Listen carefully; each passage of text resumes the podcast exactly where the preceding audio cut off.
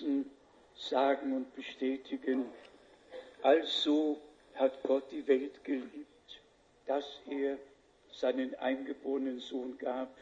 Me voimme koko sydämestämme sanoa ja vahvistaa, niin on Jumala rakastanut maailmaa, että hän antoi ainoasyntyisen poikansa, että ei kukaan, joka uskoo häneen, joudu kadotukseen, vaan hänellä on iankaikkinen elämä. Hyvä sen ihmisen, joka vastaanottaa tämän jumalallisen rakkauden armon tarjouksen, eikä anna mennä sen ohitseen, vaan sanoo kyllä siihen, mitä Jumala armosta, rakkaudesta on tehnyt meidän hyväksemme. Aivan lyhyesti haluaisin tervehtiä kaikkia koko maapallolla, tuoda terveisiä meiltä kaikilta. Meillä on viime sunnuntaina ollut 289 henkilöä maailmanlaajuisesti yhdistettyinä meihin, jotka ovat kuulleet mukana ja ovat voineet olla osalliset siihen, mitä me Zyrihissä olemme kuulleet sanasta, ja ovat olleet mukana kokemassa siunaukset.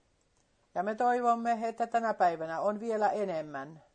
Me kiitämme Jumalaa koko sydämestämme tilaisuudesta, että me tällä tavalla myös saamme kantaa sanaa, kallisarvoista sanaa. Tällä tavalla saamme kantaa kaikkeen maailmaan. Sitten meillä on terveisiä veli Graafilta, veli Wallströmiltä, veli Zoonilta Bukarestista, veljeltä Arksista. Meillä on terveisiä koko Afrikasta, terveisiä USAsta, terveisiä kaikkialta. Ja meillä on tänä päivänä vierailijoita Uzbekistanista, missä on meidän veljemme. Ehkäpä hän nousee ylös. Ja me tulemme sitten huomenna lopuksi kutsumaan hänet. Jumala siunatkoon sinua meidän keskuudessamme. Me olemme Herralle kiitollisia. Meidän veljemme hän on islamilaisesta maasta. Ja Jumala kutsuu myöskin sieltä omansa ulos. Ja sitten meillä on surullinen uutinen meille. Ja hyvä uutinen se oli varmasti veli Illingille, jonka uskollinen Herra on eilen kutsunut kotiin. Ja me kaikki tiedämme, että hän ei varmastikaan haluaisi enää takaisin. Ja me kaikki, jotka olemme tunteneet hänet, tiedämme, että hän on palvellut Herraa, on uskollisesti palvellut. Minä itse tunsin hänet vuodesta 1953 lähtien ehkä pisimpään. Ja minä uskon, että veli Rus myös tuolta ajalta lähtien. Ja hän oli kait ainoa Krefeldistä, joka myös on kuullut vuonna 1955 veli Branhamia Karlsruessa kahdessa kokouksessa myöskin. Ja me olimme alusta asti läheisesti yhteenliitetyt ja sitten lyhyt kuvaus viimeiseltä lähetysmatkalta.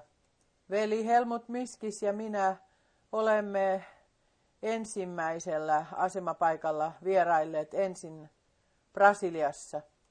Ja me olemme olleet valloitetut siitä, mitä me siellä olemme kokeneet. Se on jo valtavaa, kun yli 200 veljeä ja sisarta ovat lentoasemalla – ja sitten toivottavat tervetulleeksi ja yhtyvät kuoroon. Ja saimme rukouksessa jättää kokoukset Herralle yksinkertaisesti kaunista, että Jumalan sana on myöskin Brasiliassa ottanut kulkunsa ja yhä edelleen kulkee eteenpäin. Me kiitämme Herraa Jumalaa, myöskin meidän rakkaasta veljestämme Helmut Miskisistä, joka on myös oppinut portugalin kielen ja on syntynyt siihen sisään ja siten myös voi palvella Herraa ja myöskin suurinta maata Etelä-Amerikassa. Ja sitten äh, matka kulki eteenpäin Limaan, Peruun, missä Jumala myöskin on valtavalla tavalla siunannut. Sali oli tarkoitettu kai yhdeksälle sadalle henkilölle. Yli sadalle ei ollut enää mitään paikkaa. He eivät voineet enää tulla sisään. Ja Jumala on siunannut ihmeellisesti. Jopa television päällikkö oli siellä. Istui ensimmäisessä rivissä. Ja sana on valloittanut hänet. Ja se on puhutellut häntä. Me olemme yksinkertaisesti kiitollisia joka ainoasta, jota Herra puhuttelee, jonka hän kutsuu ja jolle hän paljastaa itsensä. Ja sitten se meni vielä Atlantaan, ja myöskin siellä me olemme kokeneet Jumalan armon valtavalla tavalla. Veljiä tuli koko siitä ympäristöstä, Denveristä, Coloradosta, New Yorkista, eri valtioista, osavaltioista – ja myöskin siellä meillä oli siunatut kokoukset ja myöskin televisiossa. Ja Jumala on siunannut. Ja siitä me olemme Jumalalle hyvin, hyvin kiitollisia. Olkaat hyvät, tuntekaa olonne hyväksi. Mehän olemme jo toivottaneet teidät tervetulleeksi Suomesta, kaikista naapurimaista. Me olemme kokoontuneina täällä yhteen meidän veljemme Montrealista, Kanadasta, on täällä. Me olemme yksinkertaisesti kansainvälisesti yhteen kokoontuneet. Ja minä haluaisin tervehtiä erityisesti meidän ystäviämme Johannesburgista, jotka nyö, nyt myös ovat yhdistettyinä meihin kokeakseen tämän hartaustilaisuuden mukana. Ja myöskin kaikki on se sitten Kinsasassa tai missä ikinä se sitten onkin. Herra Jumala siunatkoon kaikki, kaikkia meidän kanssamme. Kaikkia, jotka kuuluvat Morsiusseurakuntaan. Heidät tullaan tällä viimeisellä kierroksella koko maapallolla vetämään, ottamaan mukaan. Se kuuluu yksinkertaisesti tähän mukaan. Minulla on kaksi, kolme raamatun paikkaa sydämelläni. Ja sitten me tulemme puhumaan siitä, mikä myöskin viime viikkoina tai erityisesti viime päivinä on kohdannut minua, että ihmiset kääntyvät pois sanasta ja tulkitsevat myöskin väärin veli Branhamin saarnoja ja ottavat asiat pois asiayhteydestään. Ja minä haluaisin pyhistä kirjoituksista käsin sanoa siihen jotakin. Minä haluaisin lukea toisesta aikakirjasta kuudennesta luvusta. Toinen aikakirja, luku kuusi, jakeesta 40.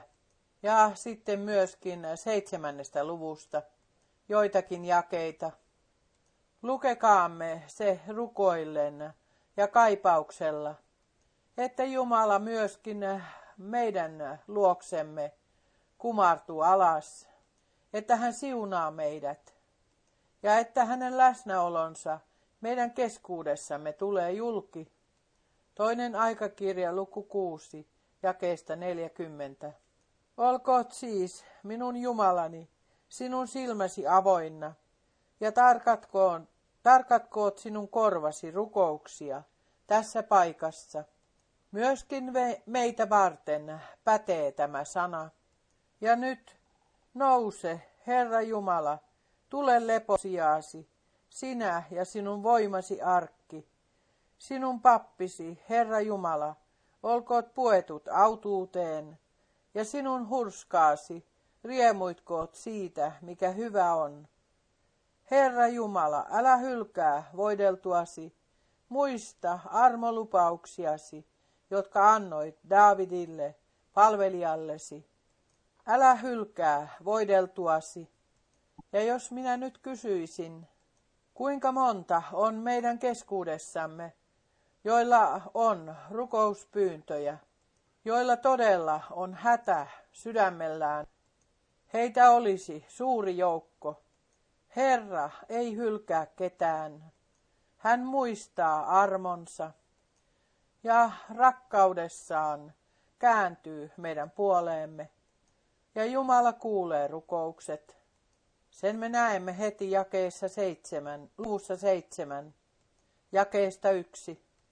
Kun Salomo oli lakannut rukoilemasta, tuli taivaasta tuli ja kulutti polttouhrin ja teurasuhrit, ja Herran kirkkaus täytti temppelin, niin että papit eivät voineet mennä Herran temppeliin, sillä Herran kirkkaus täytti Herran temppelin. Tämä toistukoon. Tämän tulee tapahtua. Vielä kerran tämän tulee tapahtua. Ja kun kaikki israelilaiset näkivät tulen tulevan alas ja näkivät temppelin päällä Herran kirkkauden, polvistuivat he kivillä lasketulla pihalla kasvoillensa maahan ja rukoilivat ja kiittivät Herraa siitä, että hän on hyvä, että hänen armonsa pysyy iankaikkisesti. Psalmi 33 ja 4. Täällä Jumalan mies on tehnyt ilmauksen, joka samoin käy meidän sydämeemme, viitatessaan kalliiseen ja pyhään Jumalan sanaan, joka ei milloinkaan palaja tyhjänä takaisin, vaan joka suorittaa sen, mitä varten Jumala sen lähetti. Psalmi 33, ainoastaan jae neljä. Sillä Herran sana on totinen ja kaikessa tekemisessään hän on uskollinen. Jesaja luku 40 ja 8. Täällä meillä on sisään johtaminen Johannes Kastajan palvelustehtävään. Ääni huutaa erämaassa.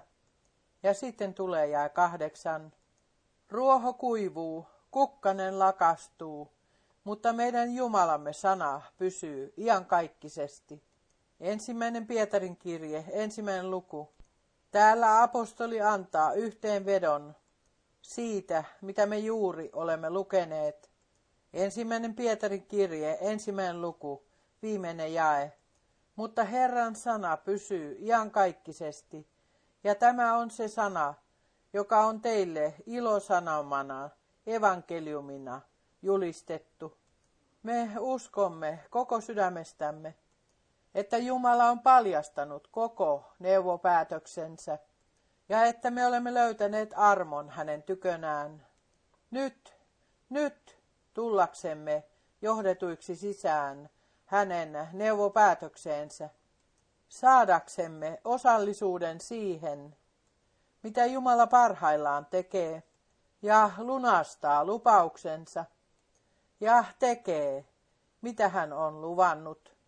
Ajan merkkeihin me emme tänä päivänä käy sisään. Ehkä ainoastaan pari huomautusta.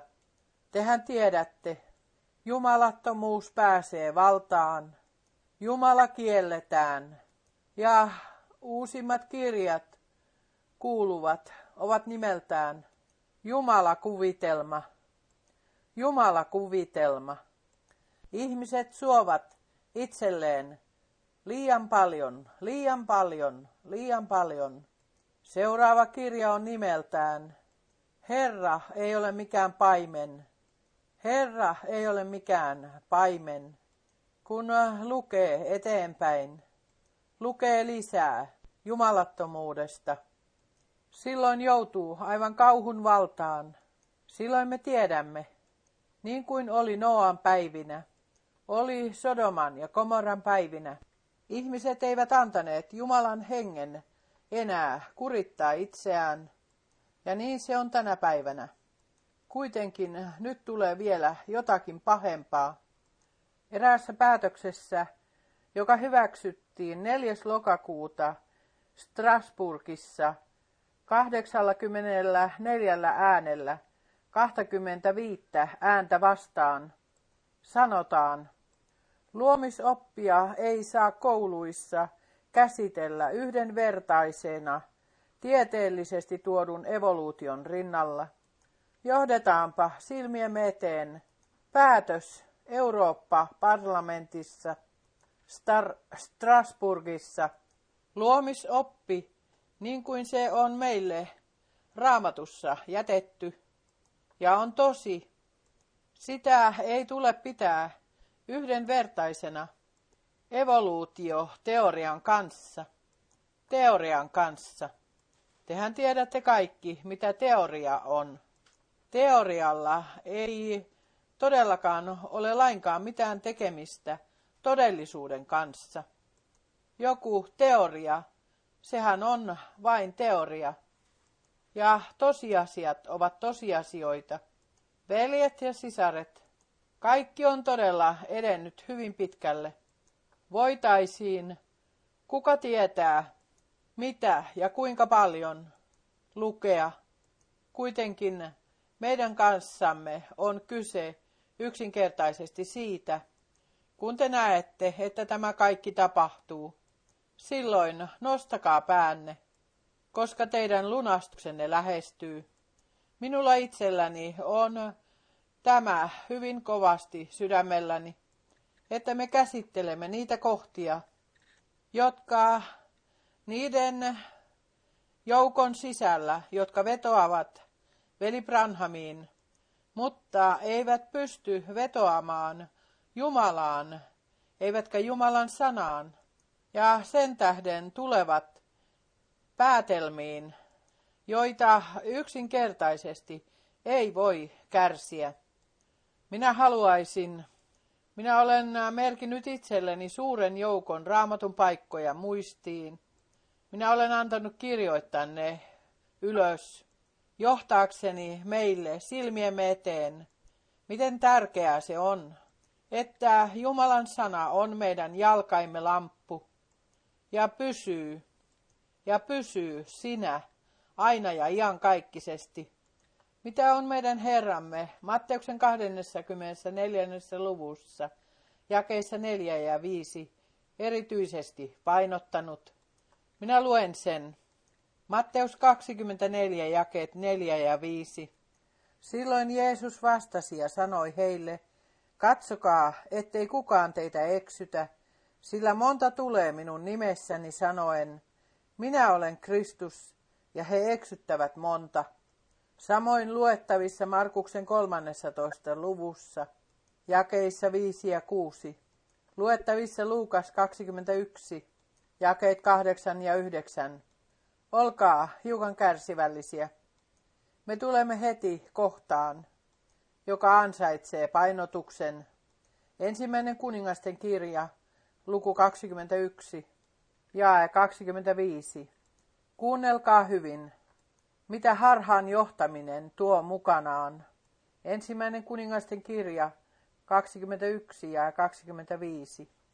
Ei ole milloinkaan ollut ihmistä, joka olisi unohtanut niin pitkälle niin kuin Ahab tehdä sitä, mikä ei miellytä Herraa, koska hänen vaimonsa Isabel johti häntä siihen tekemään harhaa, pahaa. Tämän sanan mukaisesti ei ollut ketään ihmistä, joka olisi unohtanut niin pitkälle tekemään sitä, mikä oli pahaa Herran silmissä, kuin tämä mies. Ja nähkääpä tuossa, koska hänen vaimonsa Isabel vietteli hänet siihen. Ilmestyskirja 2 ja 20. Ilmestyskirja 2 ja 20. Mutta se minulla on sinua vastaan, että sinä suvaitset tuota naista, Isabeliä, joka sanoo itseään profeetaksi ja opettaa ja eksyttää minun palvelijoitani harjoittamaan haureutta ja syömään epäjumalille uhrattua.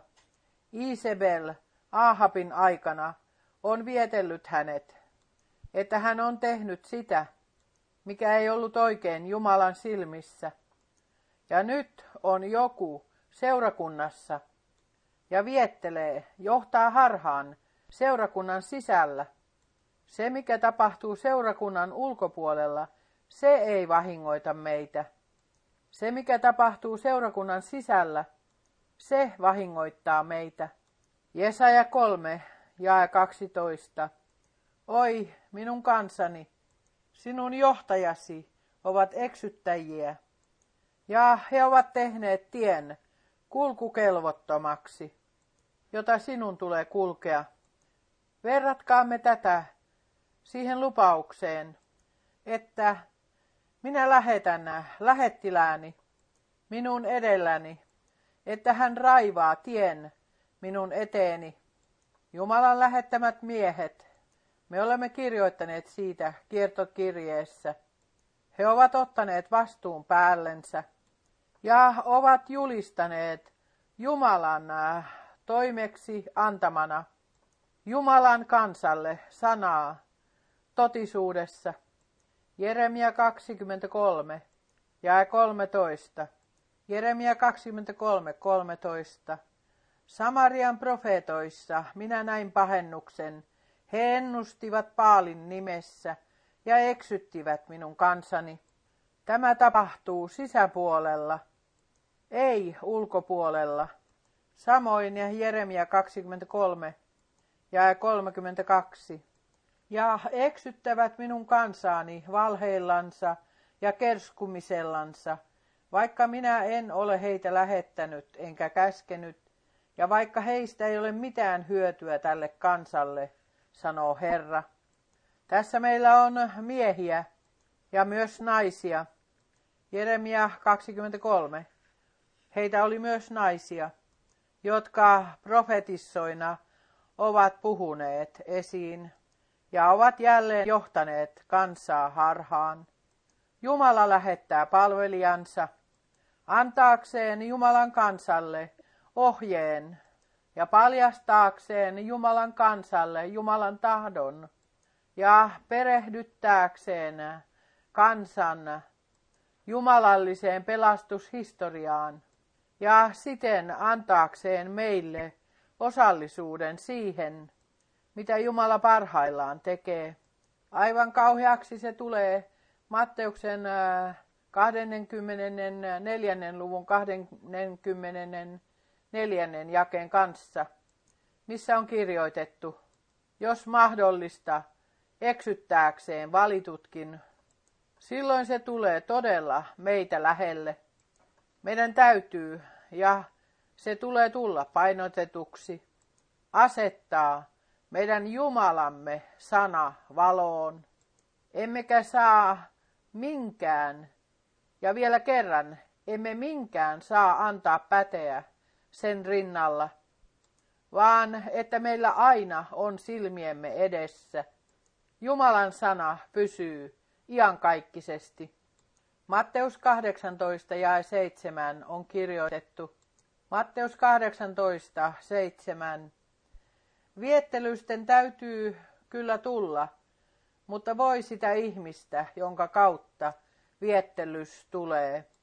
Mitä sana viettelys, viekoittelu merkitsee? Se on asianlaita, se on paula tiellä, se on lankeaminen, se on joku kuoppa, johon kompastuu, se on joku paula, johon jää kiinni. Toinen Timoteuskirja, toinen luku, jae 26, että he tulevat mielenmuutokseen, tulevat raittiiksi ja pääsevät irti perkeleen pauloista. Veljet ja sisaret, minä olen menneinä päivinä kuullut niin paljon ilmestyskirjan kymmenennestä luvusta.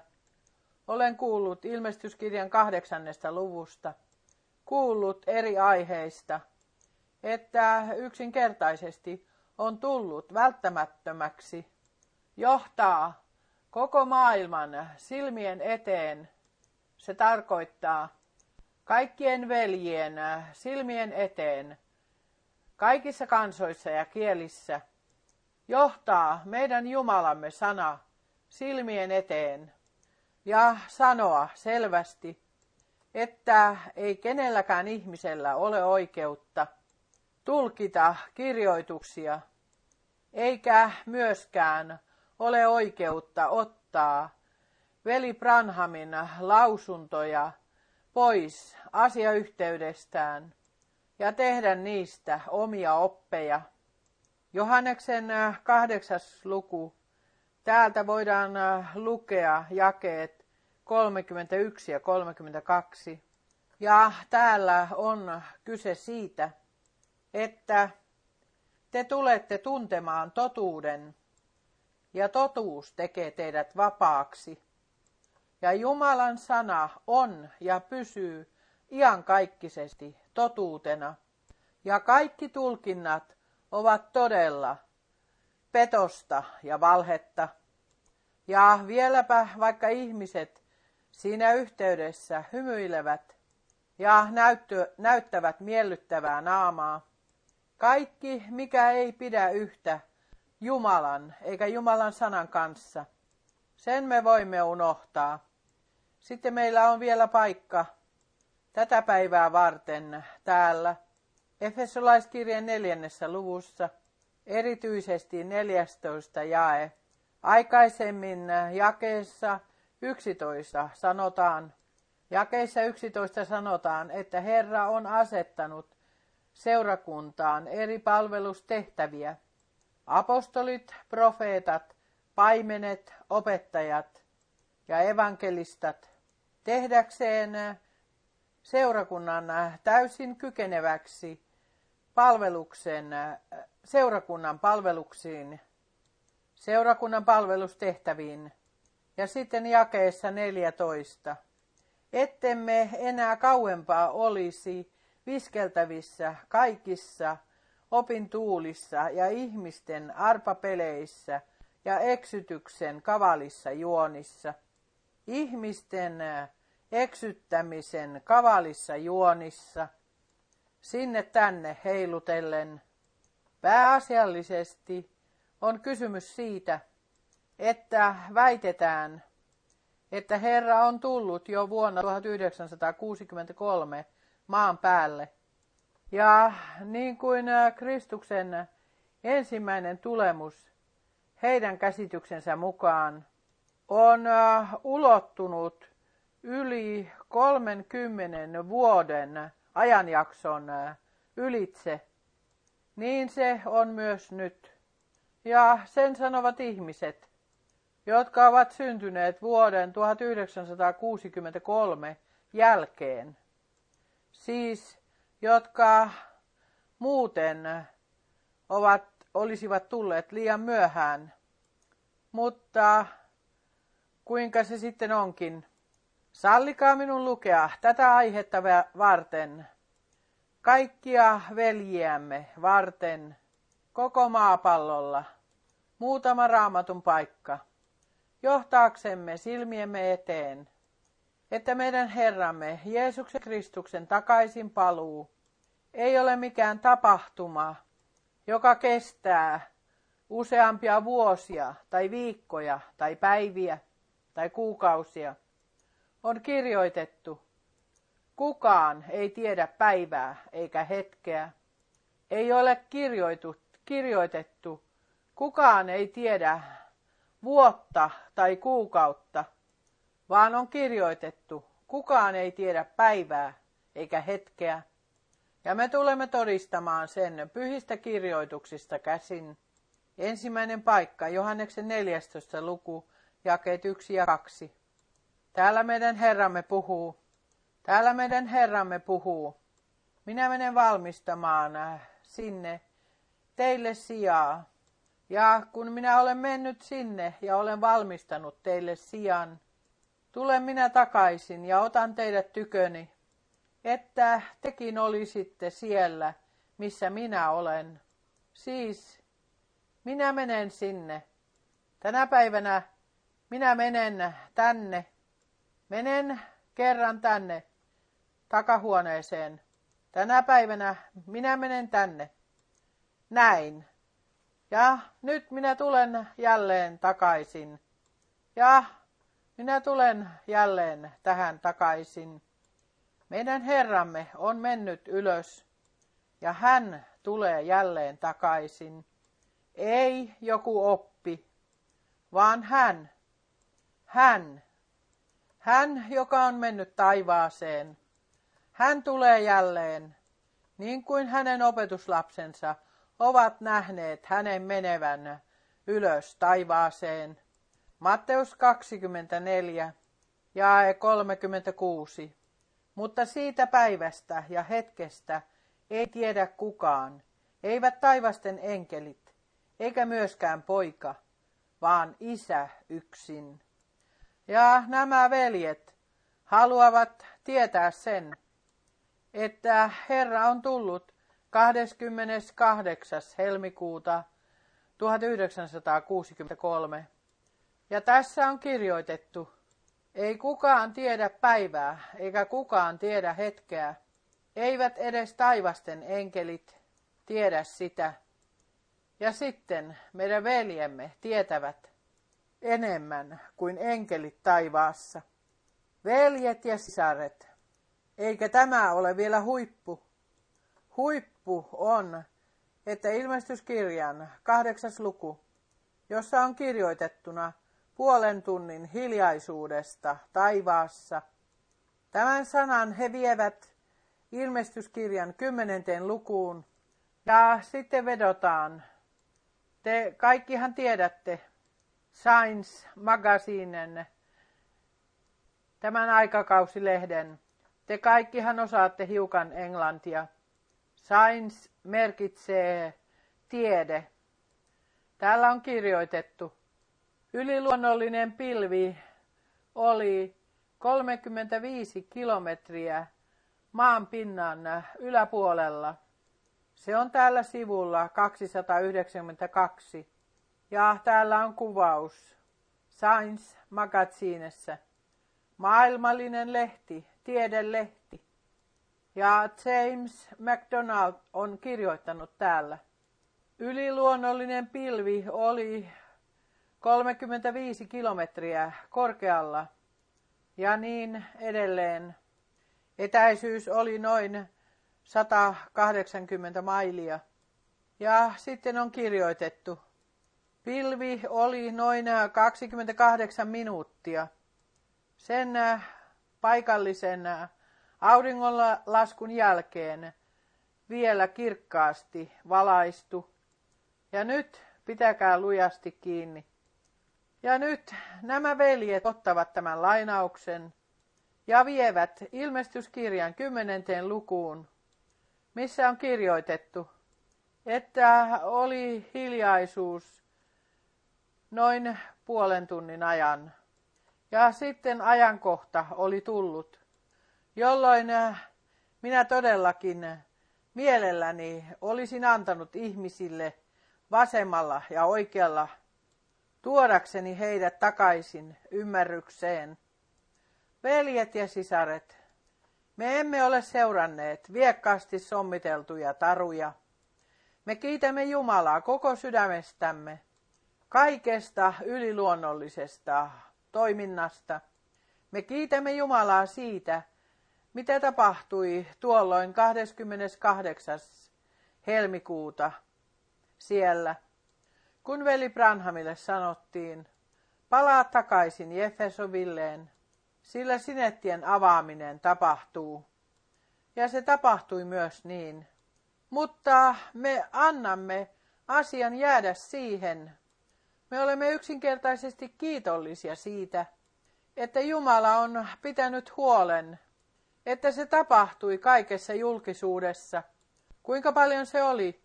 185 ihmistä, jotka ovat lähettäneet tästä yliluonnollisesta pilvestä valokuvan.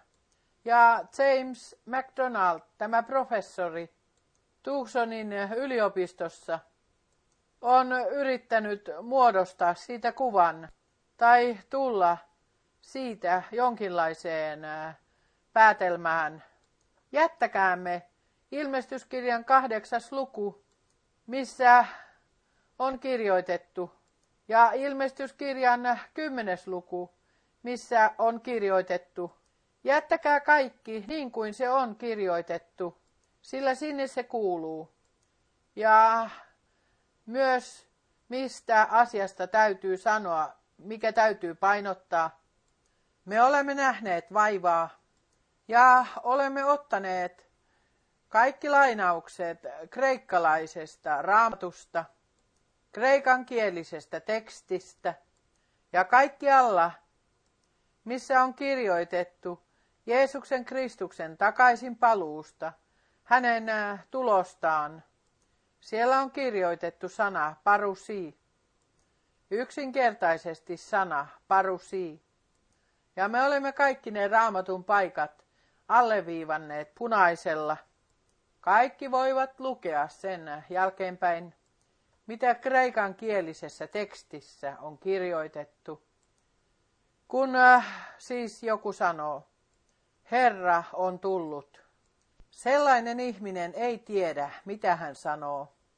Parusia merkitsee henkilökohtaista, ruumiillista läsnäoloa, henkilökohtaista tulemista. Tuleeko minun vielä kerran mennä ulos, johtaakseni meille silmien eteen sanan parusia ja koko maailmalle. Vain kun minä ruumiillisesti menen täältä ulos ja jälleen äh, ruumiillisesti tulen takaisin, silloin se on parusi, parusia. Parusia ei ole mikään fantasia. Parusia on todellisuus. Minä luen sen teille nyt nopeasti. 15 raamatun paikkaa, jotka suoraan puhuvat siitä, joissa sana parusia, siis saapuminen, ruumiillinen saapuminen, missä, joissa tarkoitetaan ruumiillista saapumista. Matteus 24 ja 49. Matteus 24 ja 39. Eivätkä tienneet ennen kuin veden paisumus tuli ja vei heidät kaikki, niin on myös ihmisen pojan tulemus parusi, parusia oleva. Ja sitten se menee eteenpäin, veljet ja sisaret ja kalliit ystävät, missä ikinä te olettekin, palatkaa takaisin Jumalan luo ja Jumalan sanaan. Antakaa kunnioituksenne Jumalan sanan edessä, sillä kun se tapahtuu, että Herra tulee takaisin, silloin täyttyy Matteus 24 ja 40. Silloin kaksi miestä on pellolla. Mehän kaikki tunnemme pyhät kirjoitukset. Toinen otetaan ylös, toinen jää jäljelle. Kaksi on jauhamassa jauhoja ja toinen korjataan talteen ja toinen jätetään. Ja sitten se menee eteenpäin. Matteus 24 ja 42. Valvokaa siis, sillä ette tiedä, minä päivänä teidän Herranne tulee. Minä päivänä, ei, minä vuonna, ei, kolmena kymmenenä, kolmena kymmenenä tai neljänä kymmenenä vuotena. Ja kun sitten väitetään, että käskyhuuto ensimmäisen tessalonikalaiskirjan neljännestä luvusta on sanoma, joka nyt menee kaikkeen maailmaan. Minä en saa edes lainkaan sanoa kaikkea, mitä kaikkea on väitetty. Sanoma on sanoma, ja viimeinen kutsu on viimeinen kutsu. Mutta kun meidän Herramme tulee takaisin, ja silloin hän tulee todella sen seuraamisessa. Ja tuossa todellakin on alkutekstissä kirjoitettu pasuunan kaikuessa, arkkienkelin äänen kuuluessa, sen seuratessa. Silloin hän tulee, ja kun hän tulee, tulevat Kristuksessa kuolleet nousemaan ensin ylös, ja meidät, jotka elämme, ja olemme jääneet jäljelle, meidät muutetaan, ja yhdessä meidät temmataan ylös, kohdataksemme Herran. Miksi me tänä päivänä tulemme tähän aiheeseen? Jokainen tulkinta ja jokainen väärä oppi tuo levottomuutta seurakuntaan, joka on kutsuttu ulos. Ja ulos kutsuttu seurakunta, joka on tullut ulos kaikista harhoista ja harhaopeista, ei ole ansainnut sitä, että se heitetään uudestaan takaisin kaikkiin sekaannuksiin. Sitä ei Jeesuksen Kristuksen seurakunta ole toki ansainnut.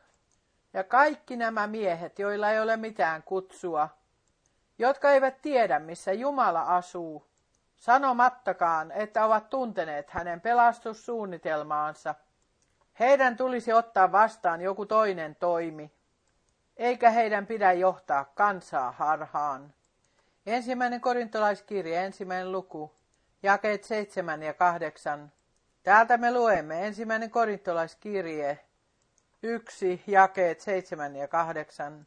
Niin ettei teiltä mitään puutu missään armolahjassa, teidän odottaessanne meidän Herramme Jeesuksen Kristuksen ilmestymistä. Hän on myös vahvistava teitä loppuun asti, niin että te olette nuhteettomat meidän Herramme Jeesuksen Kristuksen päivänä. Tämä on se perusta ja syy, miksi Jumala on lähettänyt viimeisen sanoman ennen Jeesuksen Kristuksen takaisin paluuta. Ulos kutsuminen ja korjaaminen ja tullaksemme tuoduiksi sopusointuun Jumalan ja Jumalan sanan kanssa ja siten tullaksemme valmistetuiksi, saadaksemme valmistumisemme meidän Herramme Jeesuksen Kristuksen ihanaan takaisin paluun päivään mennessä, ei takaisin paluun viikkoon tai vuoteen mennessä, vaan päivään mennessä, ollaksemme silloin nuhteettomat hänen edessään. Toinen korintolaiskirje, ensimmäinen luku, ja 14, että me olemme teidän kerskauksenne, samoin kuin tekin meidän, Herramme Jeesuksen päivänä, voitaisiin lukea eteenpäin ja kaikki nämä raamatun paikat. Ja vielä kerran lukea. Ja nyt vielä pari raamatun paikkaa. Näyttääkseni meille, että sama sana, parusia, että sitä on käytetty miehiä varten apostolien aikana, jotka ovat vierailleet jossakin kaupungissa tai jossakin maassa. Minä olen myös niistä merkinnyt itselleni muistiin monia paik- raamatun paikkoja, erityisesti täällä Uudessa testamentissa. Ottakaamme heti paikat Johanneksen 11. luvusta. Johannes 11 jää 20. Minä olen merkinnyt itselleni muistiin 23 raamatun paikkaa, joissa parusia käsitettä käytettiin ihmisiin, jotka saapuivat parusia. Kun Paavali tuli jonnekin, sallikaa minun lukea se. Ja veljet, kaikkialla kuulkoon sen. Johanneksen evankeliumi 11. luku ja 20. Kun Martta kuuli, että Jeesus oli tulossa, parusia, meni hän häntä vastaan, mutta Maria istui kotona Apostolien tekojen kahdeksas luku jäi 15. Ja tultuaan sinne, parusi, parusia, nämä rukoilivat heidän edestänsä, että he saisivat pyhän hengen. Apostolit tulivat Samariaan, ja heidän saapumisensa oli parusia. Samoin apostolien tekojen yhdeksäs luku, jae 39. Niin Pietari nousi ja meni heidän kanssansa, ja hänen sinne saavuttuaan parusia, sinne saavuttuaan parusia, he veivät hänet yläsaliin. Apostolien teot 11 ja 20. Heidän joukossaan oli kuitenkin muutamia kyprolaisia ja kyreneläisiä miehiä, jotka tultuaan Antiokiaan parusia Kaikkialla on kirjoitettu sana parusia kreikan kielisessä. Ja sitten on veljiä, jotka eivät edes hyvin ymmärrä englantia, saatikka sitten toisia kieliä. Ja sitten he haluavat opettaa maailmaa. Ei, veljet ja sisaret. Ja huomioikoot kaikki maan päällä. Vain Jumalan sana on oikeassa. Ja joka ikinen, joka ottaa sen pois asiayhteydestään, hän turmelee itsensä. Hän turmelee uskon, uskovien uskon. Minä sanon sen aivan rehellisesti. Jokainen, joka kuuntelee tällaisia ihmisiä, hän joutuu sekaannukseen vähintäänkin äh, sillä hetkellä, jolloin hän uskoo sen, mitä kannetaan esiin. Minä sanon teille, mitä juonta siinä käytetään. Nimittäin profeetta on sanonut, profeetta on sen sanonut. Ja se on se, mikä minua eniten häiritsee. Kun nämä ihmiset, jotka vetoavat sanomaan ja sanansaattajaan, jos he myöntäisivät, että se on heidän oma käsityksensä, silloin äh, voitaisiin äh, antaa heidän mennä ja olla. Mutta kun he sitä, mitä he opettavat, siirtävät veli Branhamin harteille tai asettavat sen hänen päällensä, silloin se on rikollista. Ja silloin sitä ei yksinkertaisesti saa tehdä. Ja kuten sanottu, minä voisin lukea täältä 23 raamatun paikkaa, missä kaikki alla on kirjoitettu. On se sitten apostolien tekojen 14. luvusta ja 27. Heidän tulonsa jälkeen kutsuivat he kokoon seurakunnan kokouksen. Aina sama sana, parusia. Oikein hyvä, että meillä on nyt tämä computer, tietokone, että voidaan tiedustella kaikkea, kysellä kaikkea.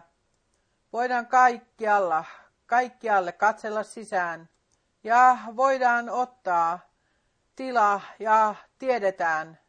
Näin on kirjoitettu Jumalan sanassa ja niin se tulee tapahtumaan. Me voisimme nyt lukea joukon raamatun paikkoja, jotka puhuvat Jeesuksen Kristuksen takaisin paluusta ja siitä, mitä sinä siihen aikaan tapahtuu. Täällä Matteus 24 ja 27. Sillä niin kuin salama leimahtaa idästä ja näkyy hamaan länteen, niin on oleva ihmisen pojan tulemus. Salama tulee ja menee. Se on nähty, se oli ja sitä ei enää ole. Niin se tulee olemaan meidän Herramme Jeesuksen Kristuksen tulemuksen kanssa ja tulemuksessa. Ja ennen muita asioita, ensimmäinen korintolaiskirja 15 luku, jae 23. Ensimmäinen korintolaiskirja 15 ja 23. Mutta jokainen vuorollaan, esikoisena Kristus, sitten Kristuksen omat hänen tulemuksessaan, ja hänen takaisin paluunsa tulee olemaan niin henkilökohtainen.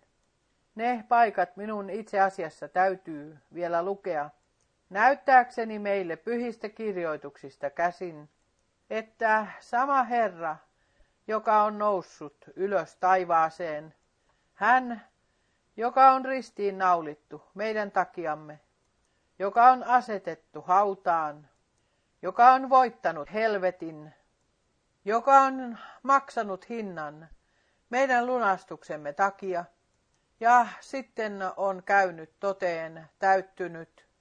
Jumala oli Kristuksessa ja sovitti maailman itsensä kanssa. Sama Herra, joka on noussut ylös ja joka sanoi Tuomakselle, kosketa minua, hengellä ei ole lihaa eikä verta, niin kuin äh, minulla on ne. Kosketa minua, kosketa minua. Ja silloin Tuomas huudahti, minun Herrani ja minun Jumalani. Ja ylösnousemuksen jälkeen Herra puhui opetuslapsillensa, onko teille jotakin syötävää? Ja he ovat antaneet hänelle kalaa, ja hän on syönyt. Ruumiillisesti hänet on kannettu hautaan. Kuolevainen ruumis on kannettu hautaan. Ylösnousemus ruumis on tullut ulos haudasta. Kiitos olkoon Jumalalle Kolkatan voitosta. Ja me olemme astuneet tuon kautta voitto maaperälle, kokeaksemme uudelleen kaikki Jumalan lupaukset. Ja myöskin sen, mikä luvattiin, eikä vielä ole tapahtunut. Sen täytyy tapahtua ja se tulee tapahtumaan. Ensimmäinen tessalonikalaiskirja, toinen luku, ja 19. Sillä kuka on meidän toivomme tai ilomme tai meidän kerskauksemme kruunu, ettekö myös te, meidän Herramme Jeesuksen edessä, hänen tulemuksessaan.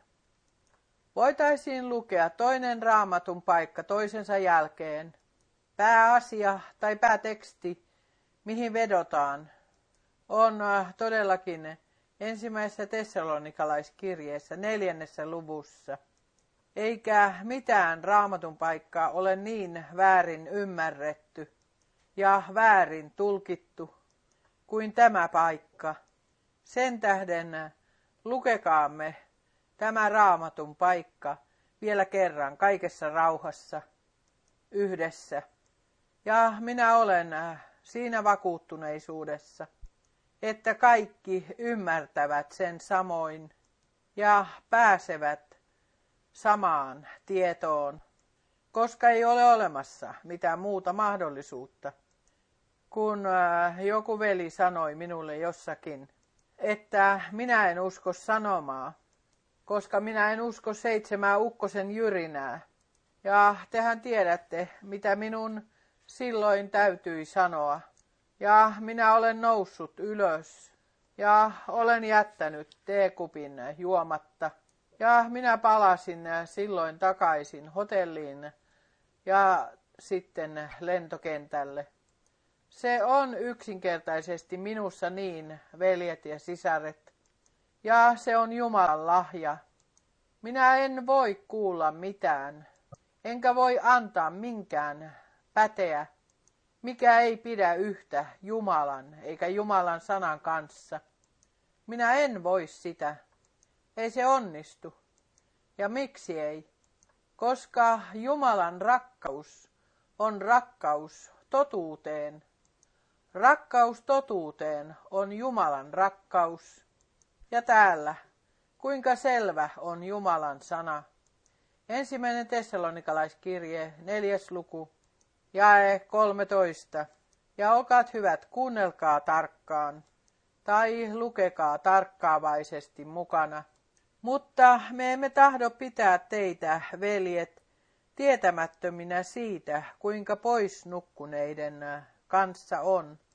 Ja ensimmäinen asia on jo, ei ole kysymys vain silloin elävistä.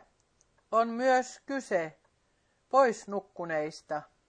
Mitä heistä sanotaan? Lukekaamme se jakeesta 14.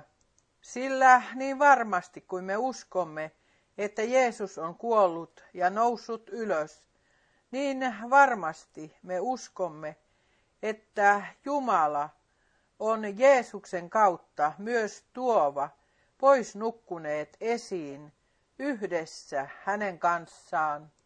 Kristuksessa kuolleet nousevat ylös ensin. He tulevat hänen mukaan, mukanaan, hänen kanssaan. He ovat saaneet ylösnousemus ruumiinsa, mutta tässä valtavin ilmaus seuraa jakeissa 15 ja 16, sillä tämän me sanomme teille Herran sanana. Ja tämä on minulle hyvin, hyvin tärkeää. Ei joku tieto, vaan Herran sanan perusteella, että me, jotka olemme elossa, jotka jäämme tänne Herran tulemukseen, parusiaan, jäämme tänne Herran tulemukseen, emme suinkaan ehdi ennen niitä, jotka ovat nukkuneet. Me, veljet ja sisaret, sana on suunnattu meille, me, jotka nyt elämme, Me, jotka todella saamme ottaa laskuihin mukaan. Minä otan sen laskuihin mukaan. Minä en tiedä, miten on teidän kanssanne, mutta mihin ikinä katsommekin, me näemme raamatullisen profetian täyttymyksen. Me kuulemme myös siitä viimeisissä uutisissa, joissa Putin on sanonut, että hän on ollut Iranissa. Me kuulemme ja me kuulemme, me kuulemme ja me kuulemme. Me luemme pyhät kirjoitukset. Me luemme Hesekielin 38 ja 39. Ja me luemme kaikki paikat. Joel 2. Me luemme kaikki alta. Ja se, mikä nyt tapahtuu, ainoastaan tarvitsee asettaa raamatullisesti paikoilleen. Ja sitten se menee täällä eteenpäin. Luen vielä kerran. Jae 15. Sillä sen me sanomme teille Herran sanana, että me, jotka olemme elossa, jotka jäämme tänne Herran tulemukseen, parusia, emme suinkaan ehdi ennen niitä, jotka ovat nukkuneet. Ja sitten tulee ihana sanominen, sillä Herra itse, Herra itse, ei joku oppi, Herra itse, tuleeko minun vielä kerran mennä ulos, jotta kaikki tietävät, mitä tällä tarkoitetaan. Herra itse, hän joka on mennyt ylös taivaaseen, jonka jälkeen hänen opetuslapsensa ovat katsoneet ja sitten ovat heittäytyneet kasvoilleen ja ovat suorittaneet palvontaa. Hänestä on kirjoitettu apostolien tekojen ensimmäisessä luvussa jakeessa 11. Tämä Jeesus, joka otettiin teiltä ylös taivaaseen, on tuleva samalla tavalla kuin te näitte hänen taivaaseen menevän. Sama. Jos minä menen salista ulos, sitten minä tulen jälleen takaisin. Ja, ja jos hän, meidän Herramme, on mennyt ylös taivaaseen ja on antanut lupauksen, minä menen sinne valmistamaan teille sijaa ja tulen jälleen takaisin. Minä tulen jälleen takaisin, ottaakseni teidät tyköni. Minä menen vielä kerran ulos. Minä menen vielä kerran ulos. Sanoakseni, sanoakseni koko maailmalle, kun minä menen ulos, niin minä tulen jälleen takaisin. Ja kun Herra on mennyt ylös taivaaseen, silloin hän tulee jälleen takaisin. Silloin hän tulee takaisin. Sama Jeesus. Sama eilen tänään ja sama aina ja iankaikkisesti. Tarttukoot veljet päähänsä käsillään ja ottakoon kiinni sydämestään ja käsittäköön, että he syyllistyvät pilkkaan, koska he vääristävät sanan. Pyhät kirjoitukset eivät salli kenenkään ihmisen maan päällä tulkita sanaa omin neuvoin. Täällä on kirjoitettu 16 jakeessa, sillä itse Herra on tuleva alas. Ei mikään oppi, sillä itse Herra on tuleva alas taivaasta, heti kun käskyhuuto kulkee, heti kun arkkienkelin ääni kuuluu ja Jumalan pasuna soi. Herra itse tulee alas taivaasta, ja Kristuksessa kuolleet nousevat ylös ensin. Kuka haluaa sanoa minulle, että Herra on jo tullut, ilman että Kristuksessa kuolleet ovat nousseet ylös? Lähettäkää se mies kotiin.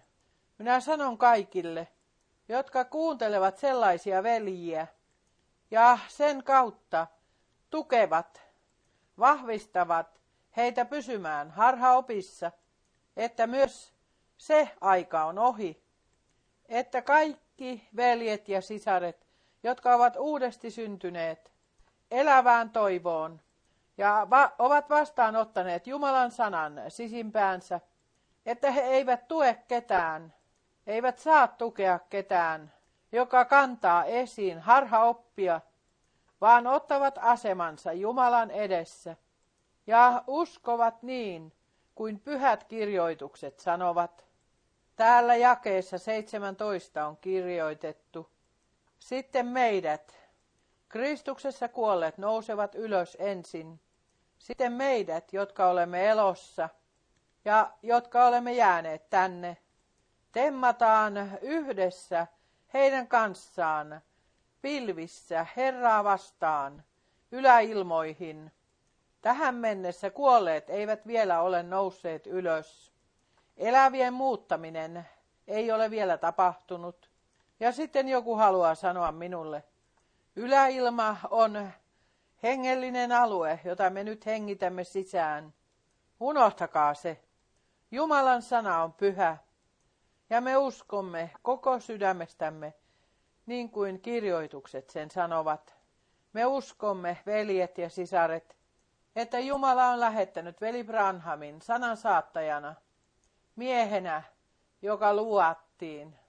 Minä uskon tuntevani itseni. Minä uskon voivani arvioida itseäni.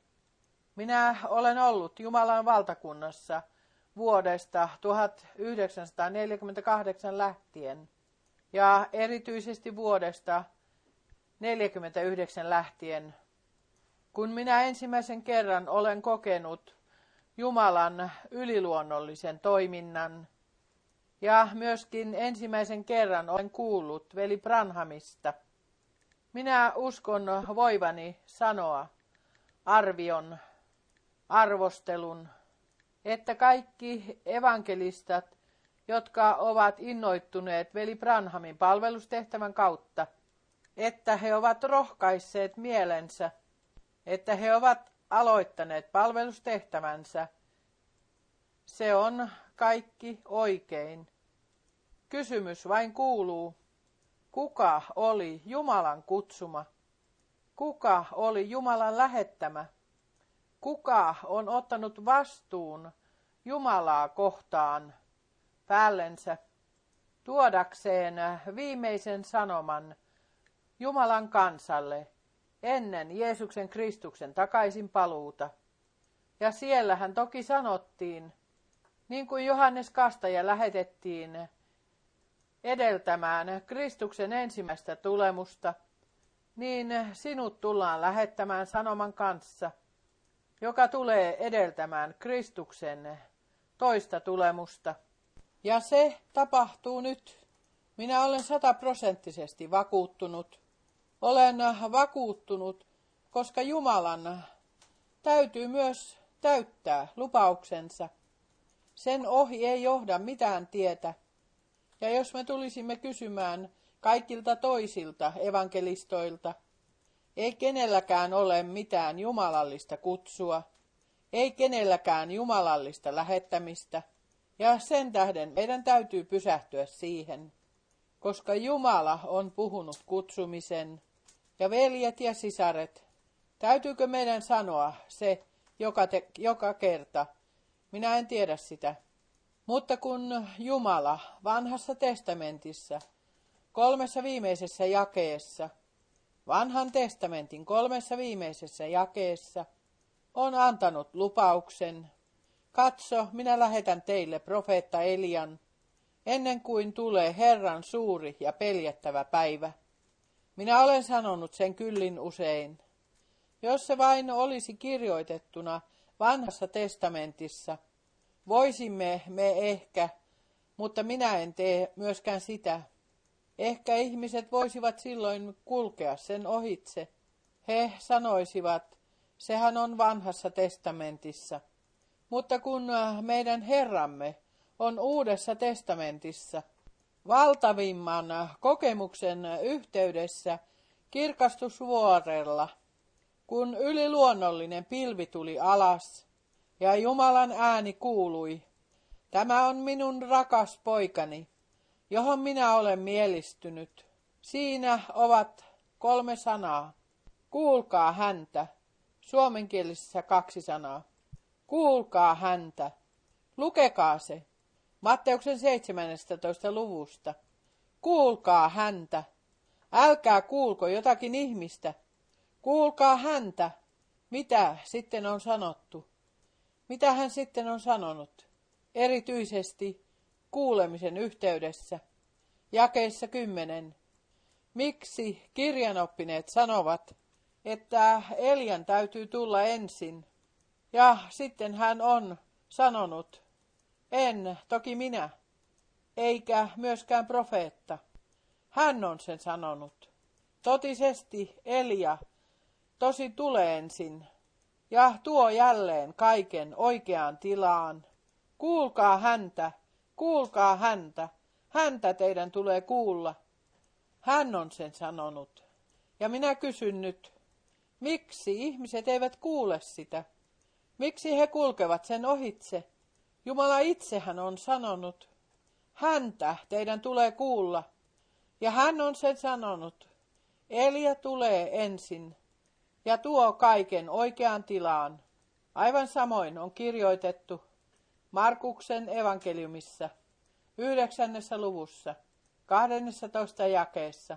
Totisesti Elia tulee ja asettaa kaiken oikeaan tilaan. Ja nyt tulee se, mikä tuottaa minulle hätää, että miehet, jotka vetoavat veli Branhamiin, saavat aikaan suurta sekaannusta, jotka ovat kadottaneet kunnioituksen Jumalan sanan edessä ja tulkitsevat ja todella vain tulkitsevat, eikä se lopu. Ja se tuottaa tuskaa. Se tuottaa tuskaa. Meillä kaikilla on oikeus rukoilla sitä, että Jumala lahjoittaa käänteen. Ja minä sanon teille myös, miksi. Jos pyhän hengen vuodatuks, vuod, viimeinen vuodatus täytyy tapahtua, silloin olkaat hyvät, ei todellakaan missään sekaannuksessa. Ei se käy. Silloin on todella vielä pahempi Paabeli kuin mitä se aikaisemmin oli. Ennen kuin viimeinen valtava pyhän hengen vuodatus tapahtuu, meidän täytyy palata takaisin apostolien tekojen ensimmäiseen lukuun. Ja uskoviksi tulleitten joukko oli yksi sydän ja yksi sielu. Ensi alku otetaan laskuihin, lukuihin. Ensi alku ja myöskin lopun loppu luetaan mukaan, niin kuin se oli aivan alussa, jolloin ei ollut vielä mitään vääriä veljiä, ei mitään vääriä oppeja, ei mitään vääriä profetioita, ei mitään isebelejä, jolloin ei ollut vielä mitään sellaista, kun pyhän hengen vuodatus tapahtui, niin se tulee olemaan myös nyt aivan lopussa. Ensin uloskutsuminen ja sitten uskon ykseys ja hengen yhteys ja ykseys tuotuna Jumalalta ja johtaen Jumalan tykö takaisin. Ja silloin me tulemme rukoilemaan ja Jumala ja Herra tulee sen vahvistamaan. Hän tulee ottamaan asumuksen meidän keskellämme. Ja niin kuin me aikakirjassa olemme lukeneet, hän tulee kumartumaan alas. Nyt hän puhuu meidän kanssamme. Nyt hän alua, antaa tietää meidän sanansa vakavuuden ja hän antaa meidän tietää eron sanan ja tulkinnan välillä. Oletteko nyt kaikki käsittäneet parusia, ruumiillinen saapuminen? Paavali tuli Antiokiaan, parusia, ruumiillinen läsnäolo, veljet ja sisaret ja myöskin koko maailmassa. Ottakaa meidän Jumalamme sana vakavasti. Uskokaa niin kuin kirjoitukset sanovat. Siten nähdäksenne ykseyden Jumalan kansan keskuudessa armosta asetettuna esiin. Ja Jumala tulee auttamaan meitä. Minä olen vakuuttunut siitä. Me voisimme lukea sen täältä. Hän, joka on aloittanut työnsä meissä. Hän tulee sen viemään päätökseen. tulee täydellistyttämään sen meidän Herramme Jeesuksen Kristuksen päivään mennessä. Ainoastaan olkaa siinä mukana. Olkaa osalliset siihen. Ulos kutsuminen kaiken korjaamisen kanssa. Antakaa sen tapahtua meille. Uskoaksemme raamatullisesti. Tullaksemme kastetuiksi raamatullisesti. Järjestää, järjestääksemme kaiken raamatullisesti paikoilleen. Sillä, seura, sillä Herra tulee noutamaan kotiin seurakunnan, joka on ilman tahraa ja ryppyä, joka on pesty karitsan veressä, pyhitetty totuuden sanassa ja on sinetöity pyhällä hengellä meidän Herramme Jeesuksen Kristuksen ihanaan takaisin paluun päivään mennessä. Veljet ja sisaret, meille on siirretty suuri vastuu kantaa totinen sana kaikkeen maailmaan, tuoda jumalallinen sanoma, ja kenellä on korva kuulla, kuulkoon, mitä henki sanoo seurakunnille. Ja hän, joka luulee, että hänen täytyy vedota seitsemään ukkosen jyrinään, hänen täytyy huomata, mitä tuolloin 28. helmikuuta tapahtui, että todellakin seitsemän luonnollista ukkosen jyrinää on jyrähtänyt, kuulunut ja maa järisi. Ja veli Branham on yhä uudelleen viitannut siihen, mutta ilmestyskirja on aivan toisessa asiayhteydessä. Ilmestyskirjan kymmenes luku tapahtuu, kun Herra liiton enkelinä tulee alas ja asettaa jalan maan ja meren päälle ja samalla vannoo hänelle, joka elää aina ja iankaikkisesti, että aikaa ei enää ole oikealla tavalla siinä sanotaan, että enää ei ole viivytystä, vaan niinä päivinä, jolloin seitsemännen enkelin ääni kuuluu, tulee Jumalan salaisuus päätökseen, niin kuin hän on sen paljastanut palvelijoilleen, profeetoille. Veljet ja sisaret, Jumala on suonut meille armon, kunnioittaa hänen sanaansa. Koko sydämestämme kunnioittaa hänen sanaansa. Ja vasta sillä hetkellä, jolloin me koko sydämestämme uskomme Jumalan sanan, me saamme sen paljastettuna. Silloin ei enää tulkita. Se on ero tulkinnan ja paljastamisen välillä. Hän, jolla on Jeesuksen Kristuksen paljastaminen, Jumalan sanan ja tahdon paljastaminen, hän ei tulkitse enää. Ja hän, joka tulkitsee, hänellä ei ole paljastamista, eikä Herraa, eikä sanaa. Hän on äh, vain matkalla hurskaassa kuvittelussa. Siis takaisin Herran tykö, takaisin sanaan, takaisin jumalalliseen sanomaan, niin kuin se oli alussa. Myöskin sen, myöskin tätä veli Branham on toistuvasti painottanut. Viimeisen sanoman täytyy olla samanlainen kuin ensimmäinen. Ja niin kuin silloin isien sydämet käännettiin lasten puoleen, niin kuin Luukkaan evankeliumin ensimmäisessä luvussa jakeissa 16 ja 17 on kirjoitettu. Ja nyt tullaan Jumalan lasten sydämet kääntämään apostolisten isien puoleen jälleen takaisin jotta jumalallinen järjestys voidaan pystyttää paikoilleen ja että me todella tulemme uskon ja tiedon ykseyteen. Ja minä sanon aivan rehellisesti, minä olin hämmästynyt, millä tavalla?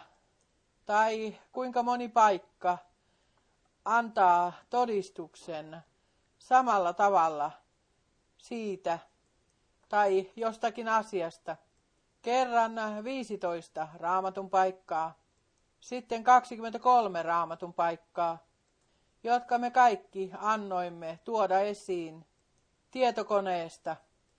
Ja minä olin yksinkertaisesti Jumalalle kiitollinen. Hänen sanansa on ja pysyy meidän jalkaimme lamppuna. Ja minä toivoisin, että me kaikki, jotka tänä päivänä olemme täällä, koemme Jumalan uudestaan. Että kaikki, jotka eivät ole kokeneet vielä mitään kääntymystä, jotka eivät vielä ole vastaanottaneet syntien anteeksi antamusta, ja tulisiko olla vielä ihmisiä, jotka uskovat, jotka uskovat, mitä täällä kirkko rukouksissa on kirjoitettu, että anteeksi antamus on äh, ehtoollisessa. Anteeksi antamus ei ole ehtoollisessa. Ehtoollinen on muisto, ateria siitä, mitä Kolkatalla tapahtui meidän puolestamme. Ja kun meidän Herramme sanoi Matteuksen 26. luvussa, jakeessa 28, minä en tule juomaan viinipuun antia enää. Silloin hän ei ole juonut omaa vertansa. Hän on juonut viinipuun antia. Oman verensä kanssa. Hän on ylimmäisenä pappina mennyt sisään taivaalliseen pyhäkköön ja on tuonut sen armoistuimelle uhrina. Ja Karitsan veri puhuu vielä tänä päivänä meidän puolestamme. Kääntymys on henkilökohtainen pelastuskokemus Jumalan kanssa. Ihmiset vakuutetaan saarnan kautta. Jumalan henki toimii ja vakuuttaa meille, että me olemme kadotettuja. Uskonto ei ole meitä voinut auttaa, ja silloin me huudamme avuksi Herran nimeä ja on kirjoitettu. Ja hän, joka huutaa avuksi Herran nimeä, hän pelastuu, hän tulee autuaaksi. Siis aivan henkilökohtainen pelastuskokemus.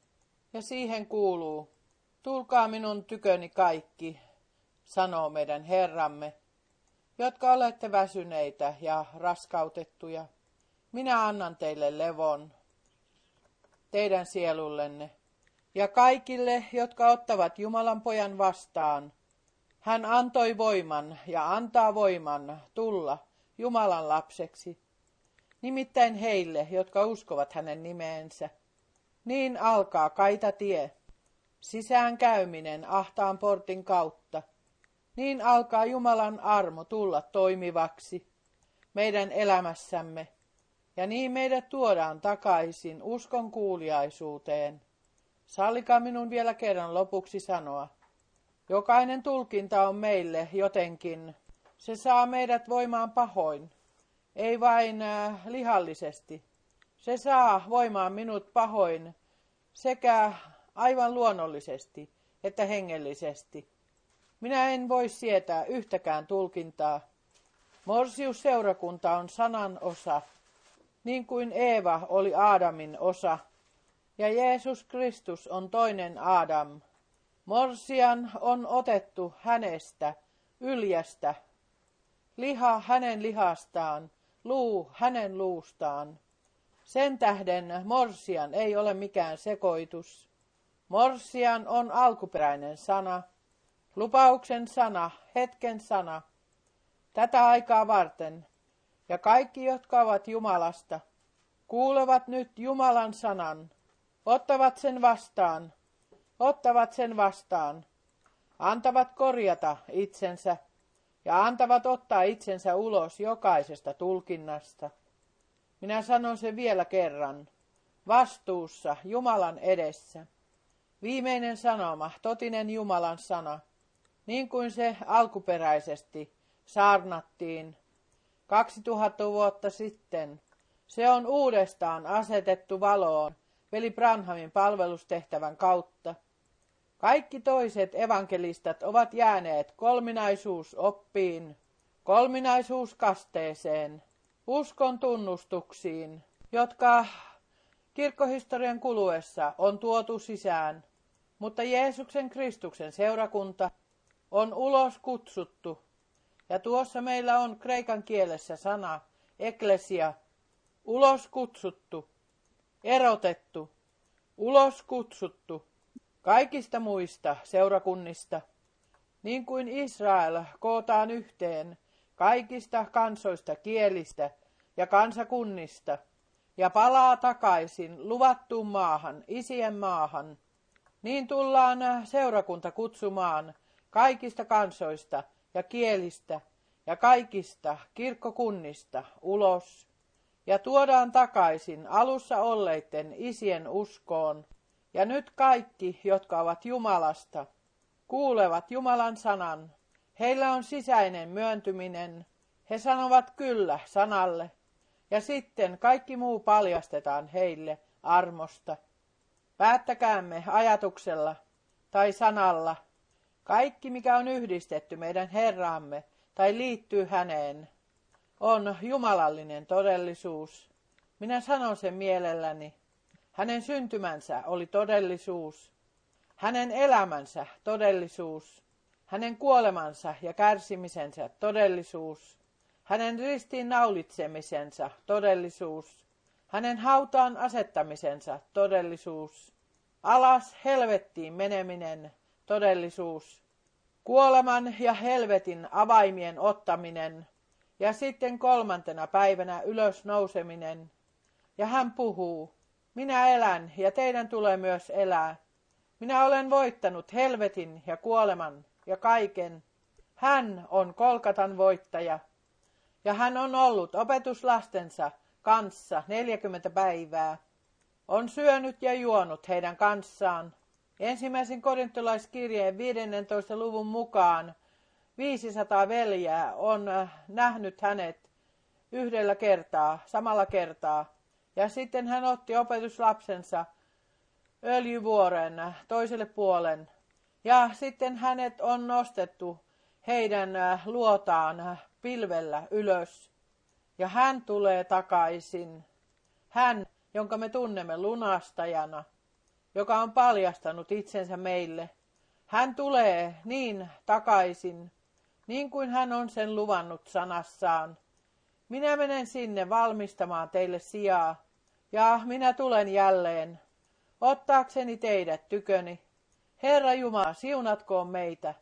Tämähän on elävä toivo, jota me kannamme sisimmässämme.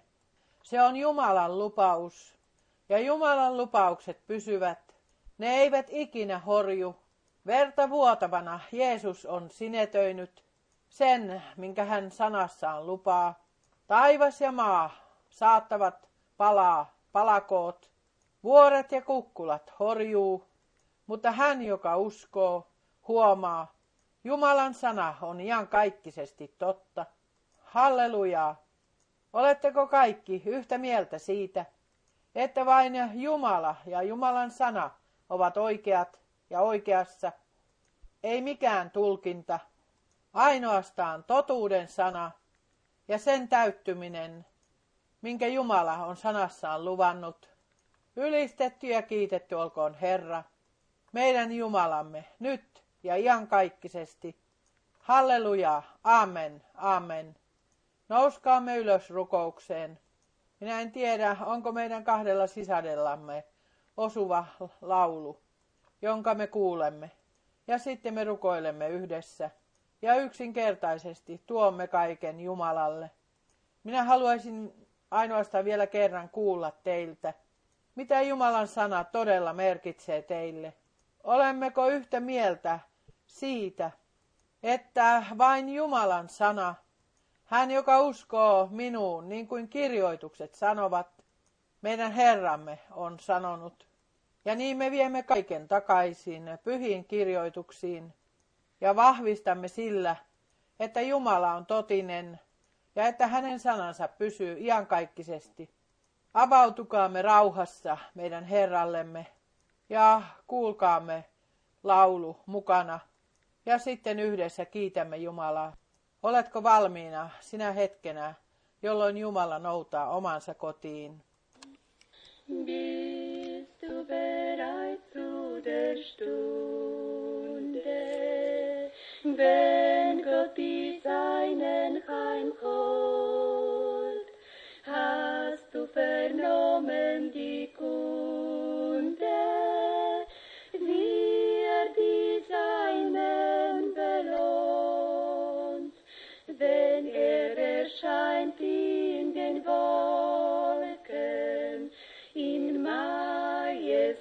und in Pracht. Ich kann's nicht sagen in Worten, mein Herz es jubelt und wacht. Herrlich auf goldenen Straßen, herrlich im Vaterland, wundervoll sind seine Werke,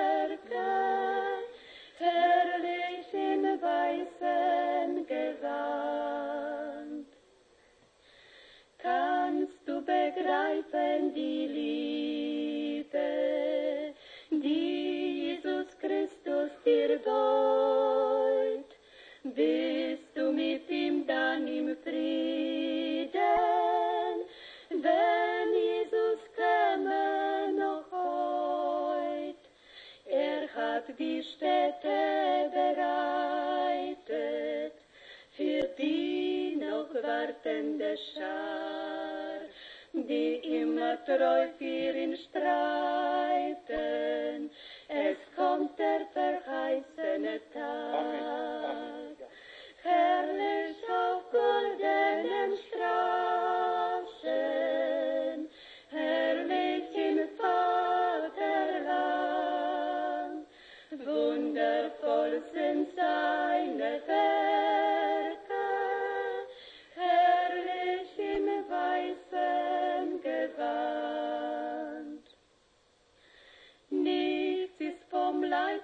geblieben, Spott und Hohn sind dann vorbei.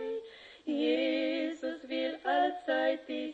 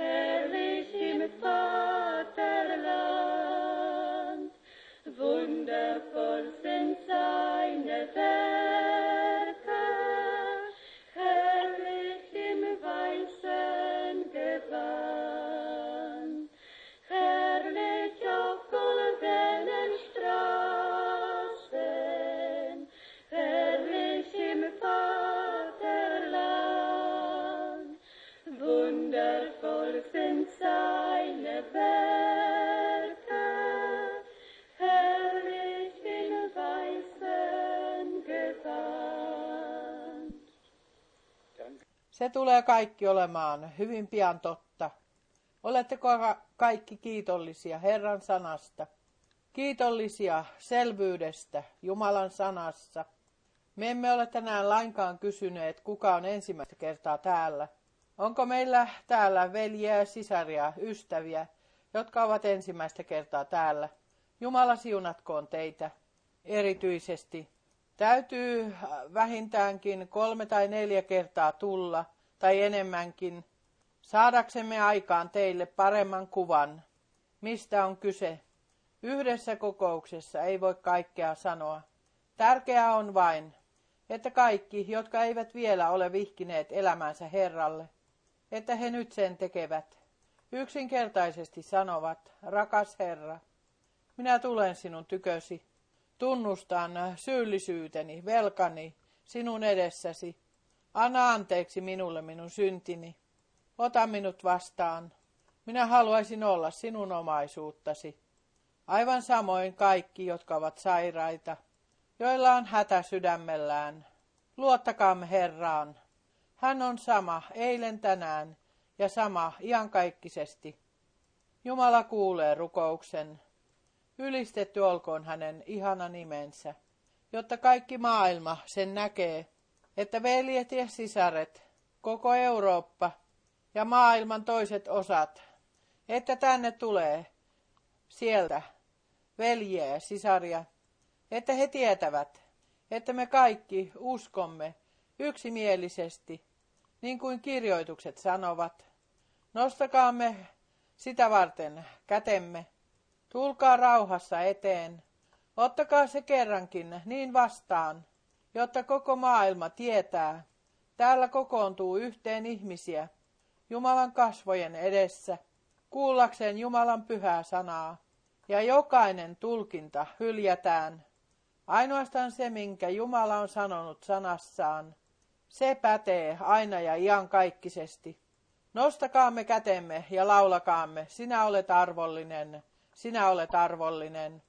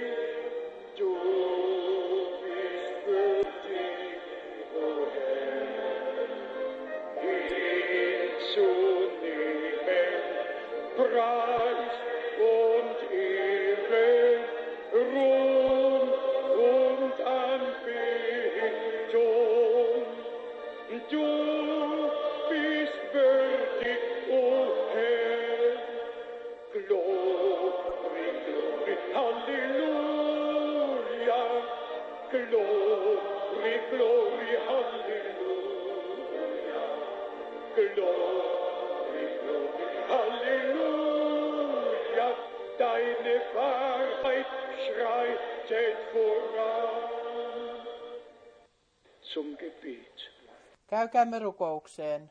Rakas Herra, sinä iankaikkisesti uskollinen Jumala, keitä me olemme, että sinä näin kumarrut alas ja puhut meille ja paljast sanasi suoraan tuoreena valtaistuimelta ja johdat sisään kaikkein pyhimpään. Avaat liiton arkin ja teet salaisuudet tiettäväksi.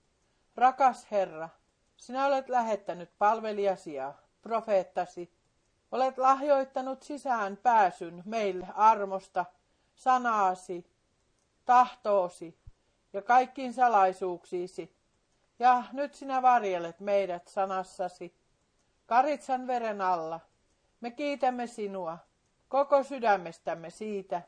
Rakas Herra ja vapahtaja, minä asetan vaatimuksen jokaisesta sielusta, joka on läsnä ja koko maapallolla, että kaikki, jotka ovat sinun omaisuuttasi, että he pääsevät totuuden tuntoon